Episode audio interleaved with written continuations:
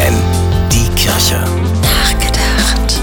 Leuchtende Kinderaugen und leuchtende Laternen, die konnte man heute Abend überall in Niedersachsen sehen.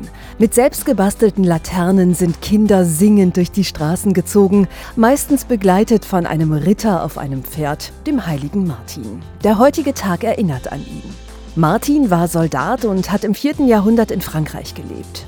Der Legende nach teilte er einmal seinen Mantel mit einem frierenden Bettler. Er wurde Christ und Bischof, führte ein einfaches Leben und half Menschen in Not. Menschen, die in Not sind, helfen, darum ging es auch heute Mittag auf dem Domhof in Hildesheim.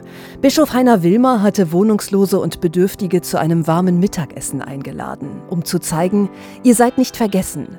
Und um auf die Arbeit aufmerksam zu machen, die sozialen Mittagstische täglich leisten, indem sie Menschen Essen bieten und Kleidung, wie eben der heilige Martin.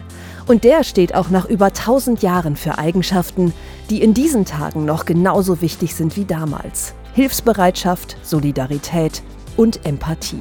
Stefanie Behnke, FFN Kirchenredaktion.